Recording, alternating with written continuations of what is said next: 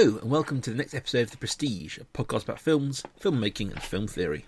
In each program, we'll focus on a particular movie and we're going to talk about it, review it, discuss some of the ideas and themes that it throws up, and the actors and directors involved. And as always, we're going to end our show with recommendations, further reading, if you will, based on this week's film. The links are going to be as close or as tenuous and as extreme as we like them to be. Essentially, it's just a chance for us to talk about things we like. Good. Um, it, we don't need to introduce ourselves really. Um, he's Rob. He's good on technical stuff. Um, as a result of being in the film business for years and now doing all sorts of things to do with um, production and post production in various media. Um, and I'm Sam, and I teach and write about literature and pop culture. Not that there's a difference, but anyway, that's what I do. Indeed.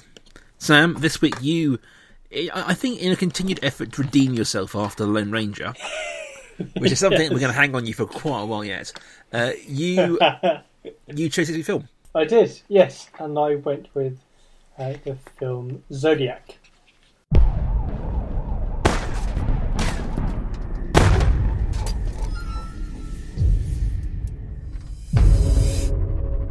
Dear editor, this is the murderer of the two teenagers last Christmas at Lake Herman and the girl on the 4th of July. I want you to print this cipher on the front page of your paper. He wants his code in the afternoon edition. Ray Smith, don't you have a cartoon to finish? The Zodiac Killer has come to San Francisco.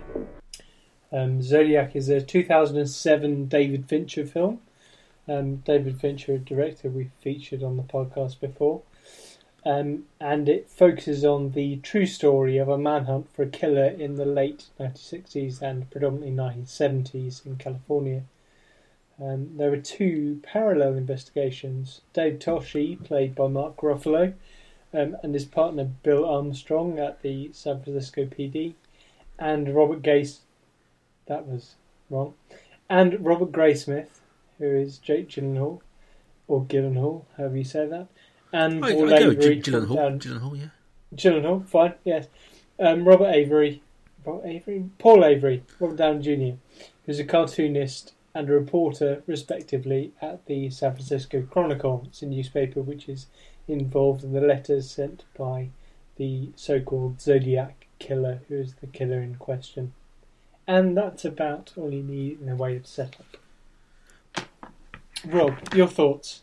Um, now, in the past, I have waxed lyrical about my love for David Fincher as director, and I think that if anyone follows David Fincher as director, this film was probably the start of what you'd call his of his modern movement, certainly, and certainly his his best work has been post Zodiac. There's a film in which he embraced digital filmmaking, and it's certainly that first the birth of this style that he used. I I've seen this film once before for the rewatch this week, and I must say last time I wasn't massively impressed with it. This time though, it really grabbed me. I don't know what's changed between now and then, uh, but it really kind of grabbed me this time. It is meandering in many ways. Um, the, the your protagonist shifts various points back and forth between the newspaper men and the reporters, uh, intercut with these murders, predominantly from the point of view of the victims. Mm-hmm.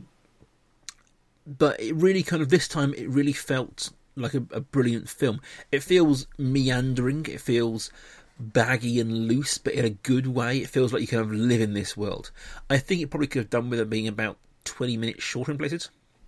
Um, it is a long two-hour, forty-minute film, but I think I think the performances throughout were great. I think that, like with Social Network, which is the other film we've covered on of the Fincher's, the bit parts are, are, are top top draw basically. You look at people like Brian Cox playing Melvin Belli. You've got um, Chloe Sevigny. You've got I- Ilos. You've got all these great sort of bit parts, secondary characters, supporting actors beneath the sort of the top four, shall we call them? And they are all great. As to its legitimacy as a truthful p- telling of, of the events, it's hard to speak to, I would say. Uh, there's a lot been made in America, particularly about the Zodiac Killer, and it's one of the great unsolved crimes of California, and it certainly this film certainly sets out its stall as to who it thinks is the killer.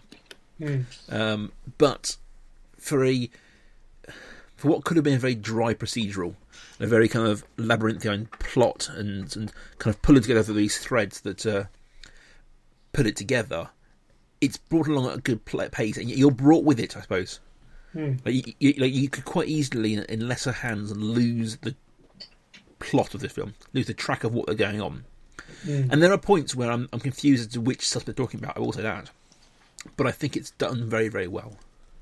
Sam, Yes. Now, this was my film. It was my film choice, um, and one might expect to be a, a film that I would wax lyrically about, um, in opposition to Rob, sometimes. Um, and actually, I have to say that, like you, I saw it at the time. Um, like you, this is the second time I've seen it, um, and I appear to have gone in the opposite direction. I think I liked it more than you did first time round, and I liked it less this time round.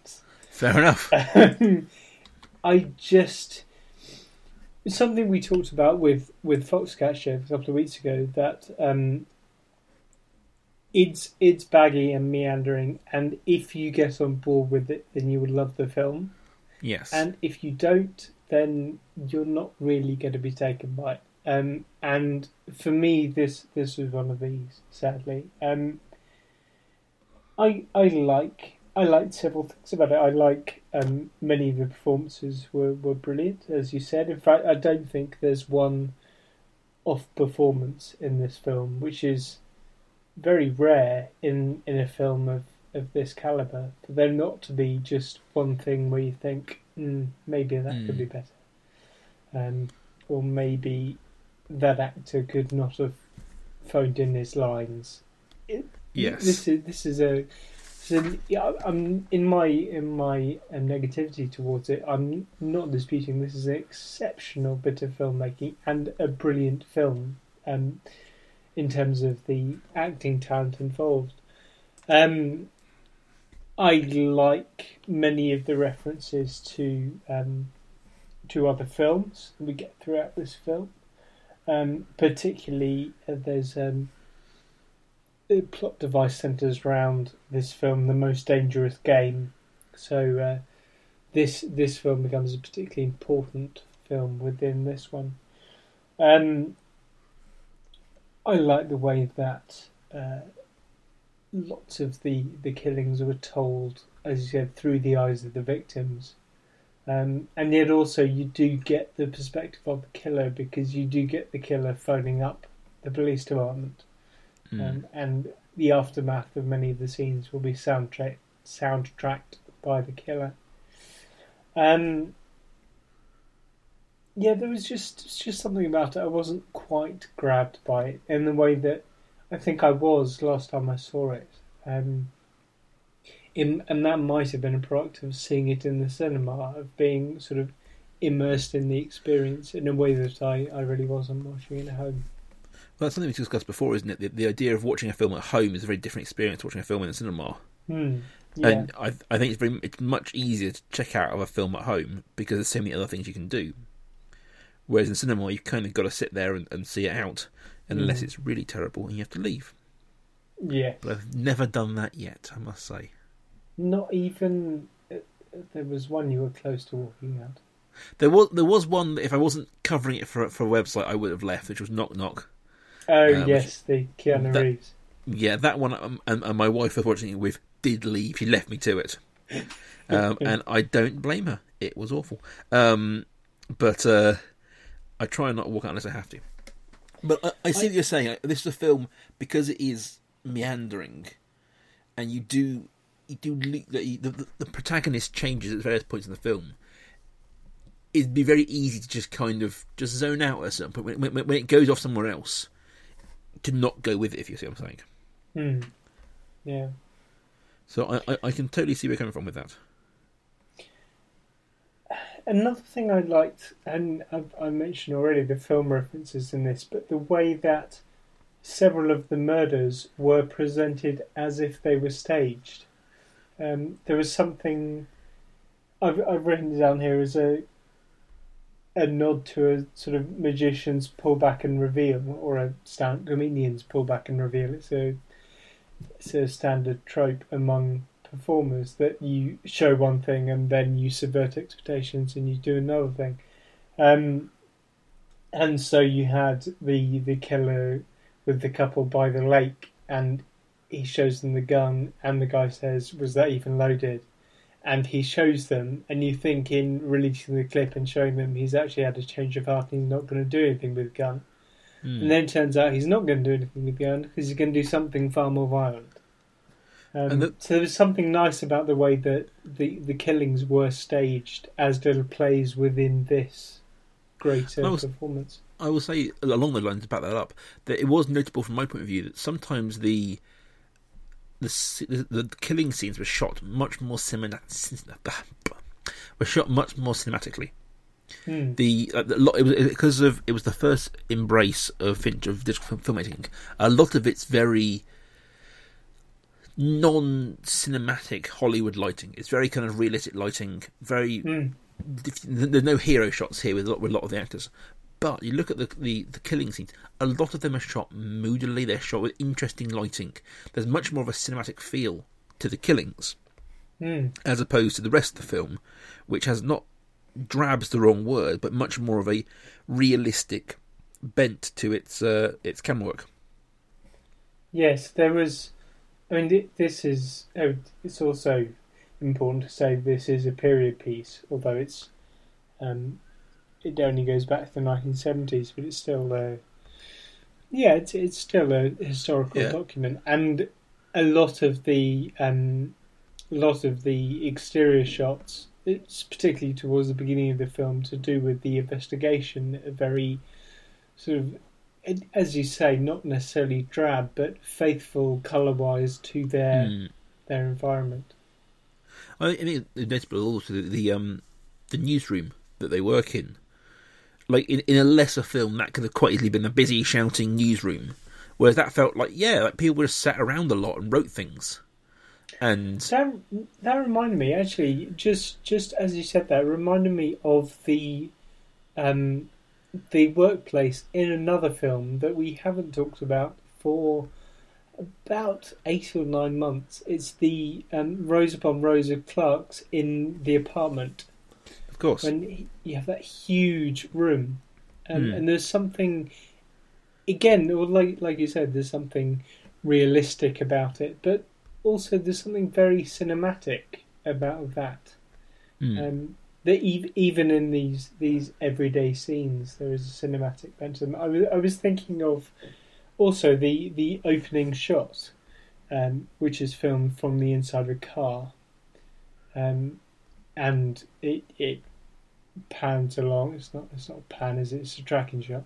yeah, Um, of the outside of a number of houses, and um, you just it, I I was just struck by how modern a cinematic device that was. How difficult it would be to get that shot if you weren't using well as as Fincher was was using the using state of the art cameras, um, Hmm. and that that sort of thing would not have worked without that.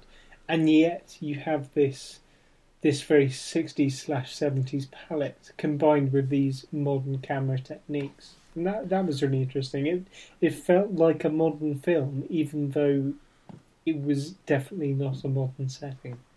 Well, I think there's it's almost that, that there is a kind of a meta commentary being done here by by Fincher about seventies the seventies period and the um, sort of seventies movies because there, there's a scene in which they go and see Dirty Harry. Mm. Um, and there's a scene in there's later one in which um, Toschi calls Graysmith Dirty Harry, right in there, Dirty Harry. Yes. And to a lot of people, especially people of our generation who didn't live in the seventies, weren't around then, that that is the cop of the seventies. Is Dirty Harry? It's Bullitt.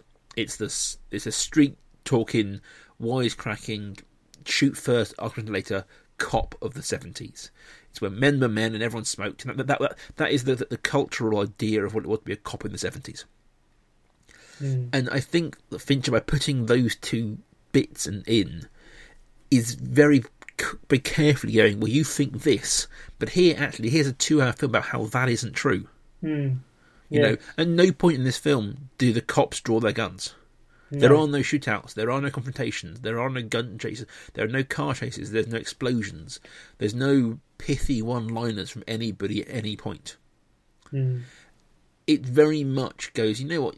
But by including those two bits in the film, if we presume that every choice being made in the film is made for a reason, including those has to have a reason, and it's got to be that comparison between what we're seeing and what, as a society, we see, and whether those our, our idea of a seventies cop comes from seventies films, or the uh, postmodernist take on those seventies films, the idea that the cultural zeitgeist around them is a is a whole other question.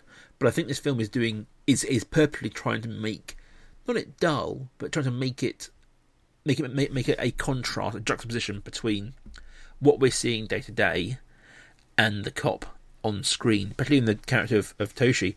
Toschi? Toschi? Toschi, yeah. Toschi, in which he is he is anything but forward about it. Hmm. You know, like the the end when Graysmith goes, "Here's all everything," and he's like, "That's brilliant. You have no evidence." Yeah.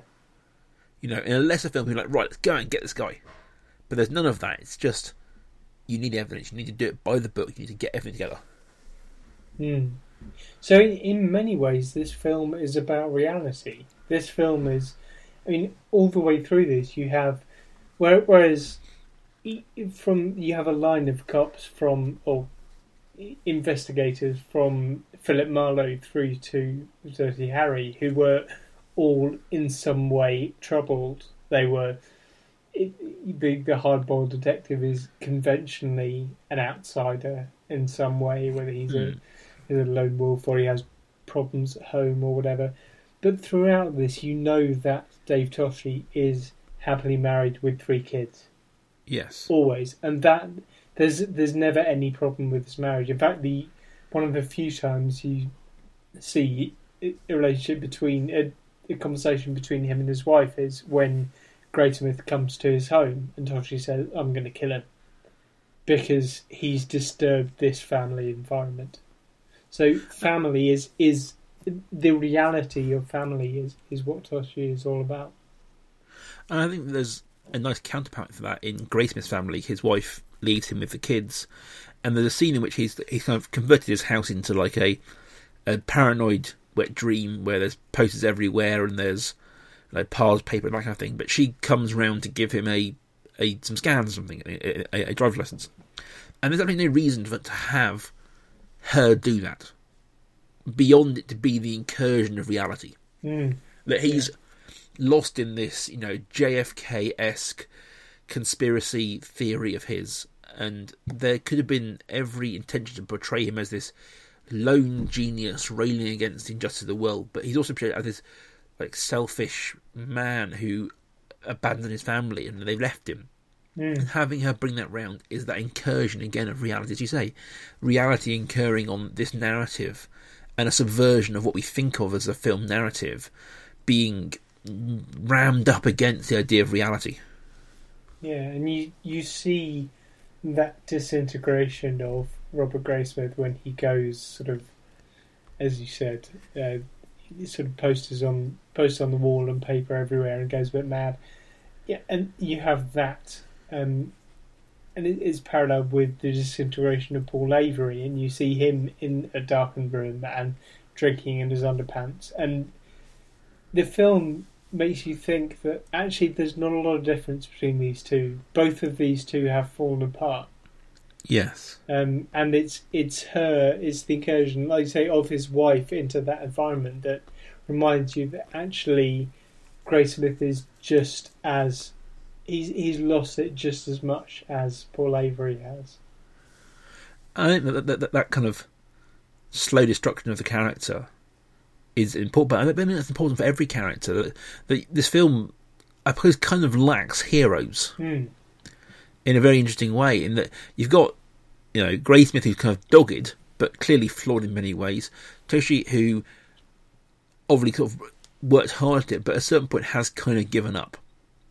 His partner quit to go work on uh, the fraud desk. Uh, Paul Avery quit and kind of dropped out.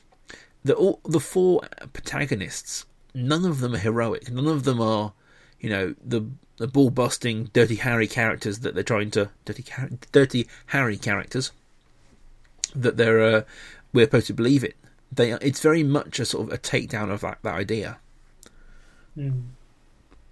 Yeah, and even and you have with with that showing of Dirty Harry, and also you said, well, quoting um, Clint Eastwood and Toschi saying "easy, easy, Dirty Harry."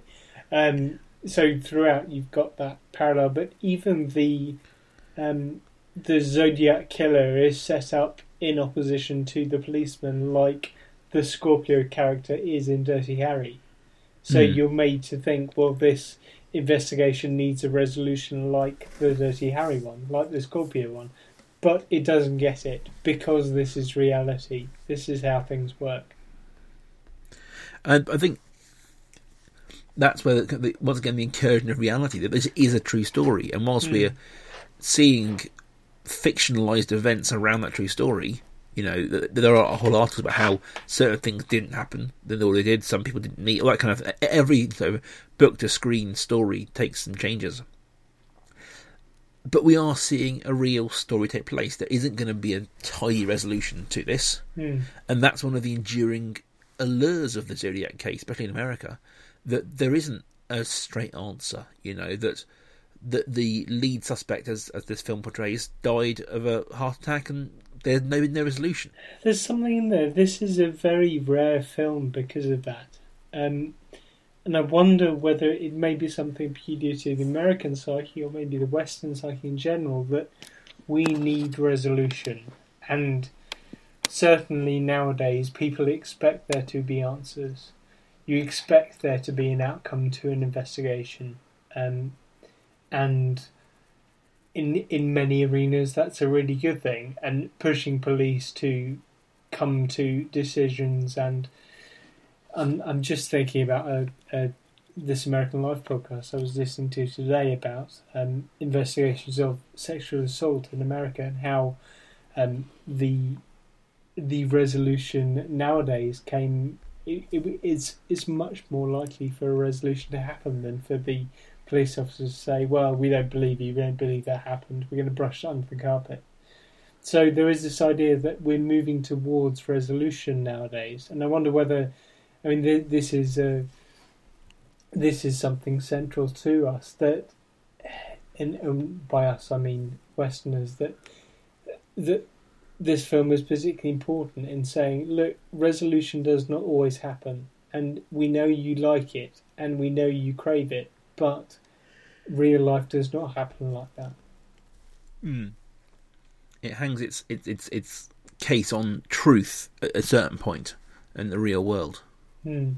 Yeah. So whether whether or not this is, as you say, whether or not certain facts in this are to be disputed, the the ultimate thread of this film is reality, is truth, is the idea that there is no easy resolution. Mm. I, I, I would agree entirely. Um, so, Rob, what do you reckon in the way of recommendations this week? So, I I've gone two recommendations this time. Um, the first is a very, a very thematic re- um, recommendation, which is All the President's Men from 1976. All the President's Men is the story of Watergate, of the Washington Post reporters Bob Woodward and Carl Bernstein, who uncovered the scandal uh, and them doing the story around it. It is very much in the same style. It has that same kind of. It isn't about flashy men with guns. It isn't about explosions. It's about it's about doggedness and sticking with the story to the end. And it's also a brilliant film. 1976, All President's Men. It's a classic for a reason yeah, it's kind of all consider that already. Brilliant. Secondly, um, and this is it's a very it's a very easy nomination to follow David Fincher, um, and I, I, did say that this was the birth of his modernist movement, but that isn't to say that the previous work wasn't worth checking out. It includes Gen like Fight Club. But the one I want to recommend, and I, I, I may have written this prior to this week, I can't remember I have, is 1997 film The Game. Starring Michael Douglas. It's about a very rich man, played by Michael Douglas, whose brother buys him an experience that turns out to be far more than he thought it was. Um, there, it's very twisty turny. It's kind of Fight Clubby in its kind of you're not sure what's going on a lot of the time, um, but it's well plotted, it's well acted, and it's beautifully shot. Um, and I think it's one of Fincher's films that's often forgotten. So, uh, the game, 1997. Yeah. Sam, yours. Um, yes, well, the first one was a bit ridiculous, um, so I'm glad I don't have to go with that because another one has, has come to me. Um, and there is a link with David Fincher. David Fincher is an exec producer on this, um, and um, another exec producer is the star uh, is Kevin Spacey, um, and we don't much talk about things that are not films on this podcast, but I would like to give a shout out to House of Cards, which we've just started watching the fourth series of, and it is very rare that the fourth series of a show will be as good as the first. Mm. Um, in general, you get a drop off after the first two, maybe even the first one. Um, and House of Cards is uniformly brilliant. Um, and it's still really good in the middle of the fourth series. So I would go for that one. Um, and my second one is a similarly, I suppose, tonally, it's quite similar to Zodiac. Um, it's another film that harks back to an age, uh, I suppose, a historical document, although a more more recent one, like Zodiac, is the similarly retro Tinker Tailor Soldier Spy. Uh, not just a tonal link, but also there is the same sort of unfinished air to the end of it. I mean, there there is a resolution to Tinker Tailor Soldier Spy, but it's not it's not an entirely satisfactory one. Um, so I I would give Tinker Tailor Soldier Spy as my recommendation. Brilliant. I do feel that if we if we were to watch back our uh, episode on the social, social network, also Fincher film, we probably recommended the game and House of Cards. Then I feel, Uh, but I can't remember. I feel, I feel both those were recommendations before, Um, but uh, yeah, I, excellent I, choices. hang, hang on, I have a list of them here. You can edit it together so we know look, and I were talking about. You talked about the game, but I didn't mention House of Cards. Ah, fair enough. about the Damned United instead. Fair enough. Fair enough. Right then, next week, Rob, it's your choice. It is, and and having had a few serious weeks, I think it's time to bring some fun back to the podcast. You're not Uh, going to make me watch The Lone Ranger again, are you? I said fun, so Oh Fun. yeah, fun. fun. did that seem like Sorry. fun? Yeah.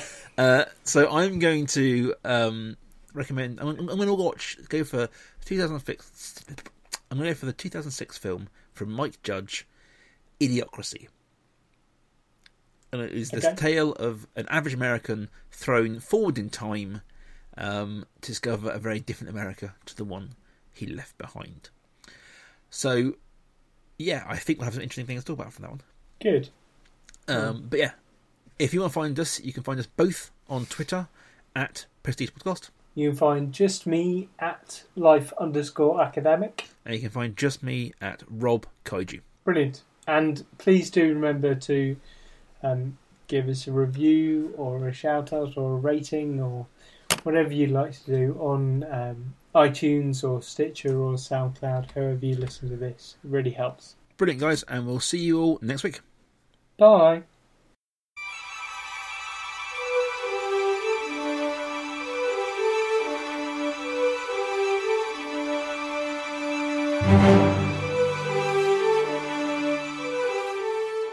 Is a Kaiju Industries production. Check out their other work at facebook.com forward slash Kaiju Industries. Rawr!